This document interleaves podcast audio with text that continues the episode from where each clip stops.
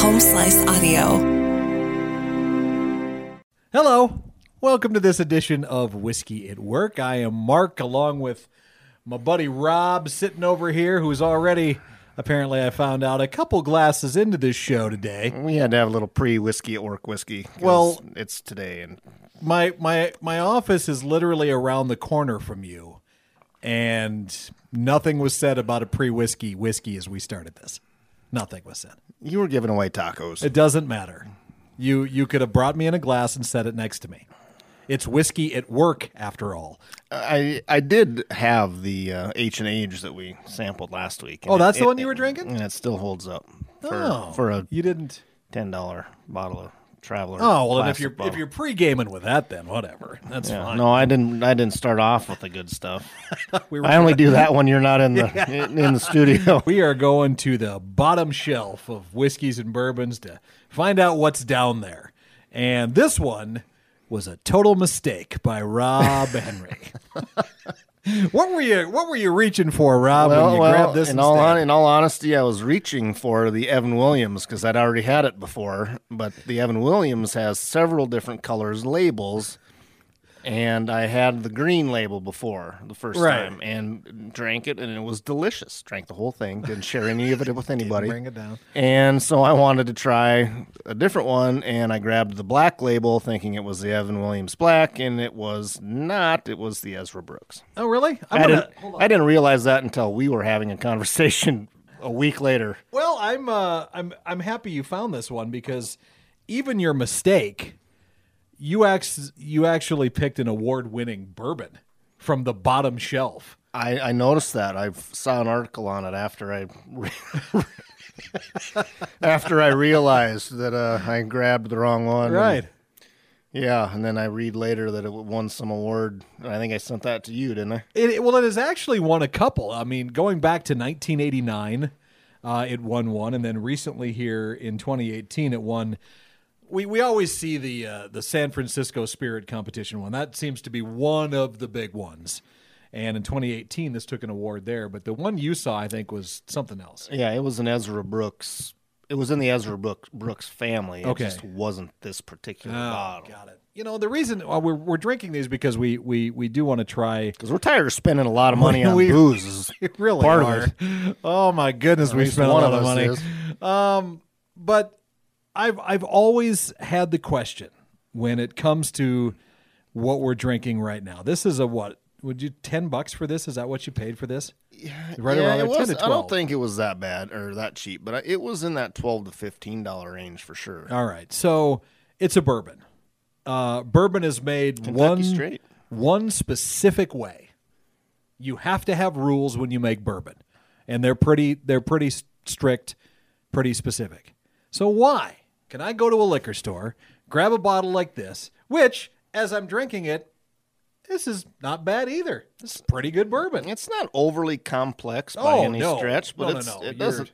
You know, I when I think of a bottom shelf bourbon or a bottom shelf anything, I'm thinking, shit, I'm gonna need to take some Rolades after this is done. I mean, it's gonna burn all the way down, and probably tomorrow You're, too. you're drinking the bottom shelf because you were in Vegas and you lost everything, and Right. this is how you drown your sorrows. But why can I can I spend ten to fifteen dollars on something like this and it tastes pretty good? Why do I go spend fifty dollars on anything else that's sitting on the shelves above it? Then I, I don't I don't get it, well, and I need an explanation. I don't know if I could give you the right explanation, but I can certainly offer you an explanation. Okay, well I would like anything. 'cause We I'm- discussed I'm- this just a little bit earlier today. We, off we had a camera. lunch date today. Yeah. we did.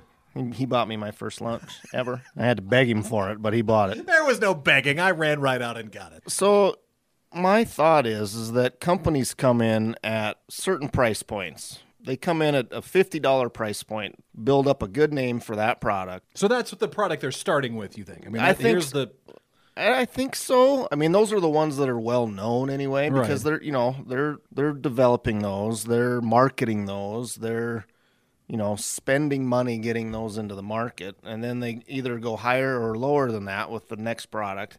But then they find out that they can be selling a, a pretty good product that maybe isn't aged quite as long, so they don't have that time investment into it okay. and they aren't going to throw any They announce it as a new product, and they can come in and sell it because they don't necessarily have a product in that price point, and they're missing those consumers. Does that make sense? Yeah, I mean, yeah, it kind of does. But I then I then I don't understand why why anybody would spend the fifty bucks then on on um, on that the the brand that that got it started. If I'm like, look, it's, this is made by the same company. It's it's practically um, you know made to the almost exact specifications. So why don't I just throw down a ten dollar bill and take that bottle home instead of the fifty? Because nobody Intel us dumb shits came out and were, were brave enough to try the bottom shelf. You know, you walk in and you you're you. I'm a Woodford Reserve fan. Sure. And then Woodford came out with the Double Oak, and it was just a little bit more. And then I'm like, wow, holy crap! That's you know, you're shelling out for for the Man, you amount- are. That's just it. for the amount of booze I consume, I need an alternative method here. And that's and that's yeah, that's what always uh, not not bugs me, but I guess just surprises me is is that we are so we are so used to that type of marketing. I think that and, and if it's good marketing, it works, and if it sells that fifty dollar bottle, Well, right. I mean, I there's I think there there's a social stigma to it as oh well. sure, absolutely, You know, yeah. hey, uh, Look, look what I'm drinking. I'm pouring the Woodford Double Mm, Right. Oak, you know. And then people think you're classier than you are, but if they knew Rob and I, they would assume we just drank this on a regular basis. well, I don't think anybody, in all honesty, is going to confuse this with a Woodford. taste wise, I guess if you really know what you're drinking, yes, you're not gonna pick this over a Woodford or or over something from Buffalo Trace on their higher end of things, or or even you know single barrel Jack or sing or a Or, Sinatra. or, or a gentleman, or or- Right. you know, I mean, th- no one's confusing this with Jack Daniels, either. Right. I'm still going to buy a lot, a lot of Jack Daniels, but and I you think know, it, and I think it all goes back to you know when we first started this whole thing. One of the things we said, if it tastes good, then just drink it. I, I think for the longest time, bourbon kind of had. I mean, it had a rough patch in the '70s and '80s. Nobody was really. It was considered, you know, the vodkas and the tequilas were the big thing. yeah, that was the disco era, so we're just gonna, we're, we're not going to remember that. and so bourbon yeah it really it really wasn't in favor then and it took a while to kind of get to where it is now and yeah there there of course are some are some wonderful expensive bourbons out there and whiskeys that you can drink man i i, I suppose that if i was gonna have maybe a get together a party or something uh, i'd have one really good here's an expensive one and then maybe I would pull out an ancient Ahager and Ezra Brooks and be like, "Here, just try this one, you guys." And then by the time the party is is about halfway in, you know, Then you put all take the- that- you put the good yeah, stuff you take away. Oh, that good stuff. You gotta move it over here. And then Yeah, this I- is what you're drinking I with smell what everybody. you're stepping in there. But it, but it's still gonna be good, and I don't think anybody would hate it. well, about halfway through, nobody's gonna notice. I, I have I have uh, threatened people in my house when I have had decent booze out that I know are whiskey coke drinkers. I said, if you put any, That's the, the threat right you, away. you comes can, out, you huh? can drink the whiskey and the coke, but if you put them two together, you're gonna be drinking this bottle. Uh, Ezra Brooks is the, the the the. There's no such person as Ezra Brooks. We found that out uh, in doing yeah, some it was a research bit of today. a search. Yeah, apparently. it was. You It- came in all excited two different times, screaming, "I, did. found him! I found him!" And then uh, he's not real. Nope, there was nothing. but it was it, it did have a Jack Daniels tie-in. If you notice, if you're listening to this on the podcast, we'll we'll kind of because we we do a we just we we make this the podcast too because because we're lazy that way and we drink a lot of work. If you're listening to this on the podcast, you'll there the the label Oh, on an Ezra Google Brooks it when you bottle get home. or you can Good grief. It does look similar to a Jack Daniels label, and that was that was their intention. Uh, when Frank Sinatra was telling everybody that Jack was the nectar of the gods, they ran out; they couldn't keep up anymore. So Ezra Brooks was like, uh, "Hey, fellas, We're almost as good. look look over here. Our label's black." And for a while, they had a number seven on it too. So just to add to the confusion when people would go in to buy. So they they tried to sneak in there. Jack Daniels brought a lawsuit against him saying, "Hey, you guys got to knock that off." But Jack lost that lawsuit. Didn't work. No, it didn't. So Ezra Williams was able to continue. Or Ezra Brooks. ah, I keep See, saying you, Ezra see, Williams. Ah, you make fun of me for grabbing the wrong bottle, and you can't even say the I name can't. right. Who is Ezra Williams? No one. There's, there's, I, I bet you that's a real person. I'm gonna go find out when we're done with this stupid thing. So, Ezra Williams has to be a real person. That's probably Evan Williams. Am I thinking? Of, cousin. ba- I'm thinking of the band better than Ezra. Maybe I'm thinking of that too. I, I don't know. I'm, I'm not even a full one in yet, and I can't think up. straight with this Shut whole up thing. and drink it. Uh, anyway, that's uh, the, the I think That's the Ezra lesson Brooks. is is unless you have back problems, don't be afraid of trying something on the bottom shelf. I mean, what the worst that you're gonna be coming out of is ten or fifteen bucks later in your wallet, and exactly, and you're still gonna drink it. and you can still drink it with a coke if yeah, you want to. I mean, yeah, suck it up. absolutely. So I think we'll do. Uh, I think next week we'll do one more. I think we're gonna go to the granddaddy of the bottom shelf whiskeys. Uh, I think we're going to travel to Canada. And Are we? We're gonna grab. We might have to we might have to travel the Canadian highway.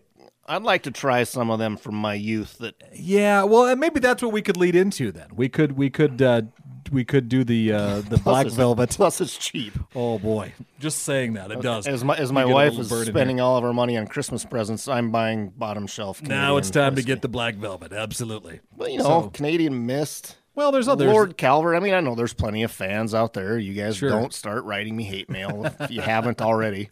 yeah, but- there's there's good Canadian. The Wisers was one of our favorite Canadians. Uh, Yeah, and I we've don't ever think had. we ever. I think we just drank that. in Yeah, the we just studio. drank it. Didn't even bother putting it on the film. it was gone? so good. Did we drink it yeah, all? it's gone. Uh, so okay, that's what we'll try to do for next. But I week then. do think we should travel a little bit of that. All right, we'll go up to Canada. We'll hang out We with our haven't done neighbors any to the north. Canadian, You know, I mean, I'm not sure you can find a good Canadian whiskey, but we'll give it a shot. hang out with America's hat next next week maybe. America's hat. Well, stop All making right. Mexico our boot. Uh, maybe underwear possibly, I don't know. Thanks for hanging out with us here on Whiskey at Work. Thank you for listening to this episode of Whiskey at Work. I am the producer and host, Mark Houston, along with Rob Henry. Our shows are engineered by Chris Jaquist, and the video and audio editing is done by our own Russ Haddon. If you like what you hear, we would love a five star review wherever you rate your podcast and leave us a comment as well. It's Whiskey at Work on the Home Slice Audio Network.